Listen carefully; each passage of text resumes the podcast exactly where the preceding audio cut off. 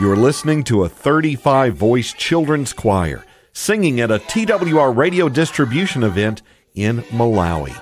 Hi, I'm Andy Napier, and this is Footsteps from TWR. Along with broadcasting the gospel throughout Africa, TWR distributes radios to individuals and families who can't afford one. Let's meet one of the staff members of TWR Malawi who has a story for us. My name is Patricia. I went for radio distribution. We went to the south of Malawi. So when we arrived, there was an old man. This old man had been rejected by his family and the community. He was living in the garden, far away from people, because he was believed to be a witch. He was ostracized by the community. But when we came, he arrived also to receive a radio. So when he received the radio, he said, I now have a partner. I have a friend.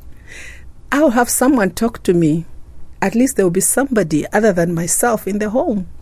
But then I thought about him that he will now be able to hear the word of God, something that was going to be a new thing in his life. So I was very happy for him, very happy, because then instead of feeling sorry for himself, he was going to have a new hope because of what he was going to hear on TWR. I think TWR made an impact on his life in that way. Yes.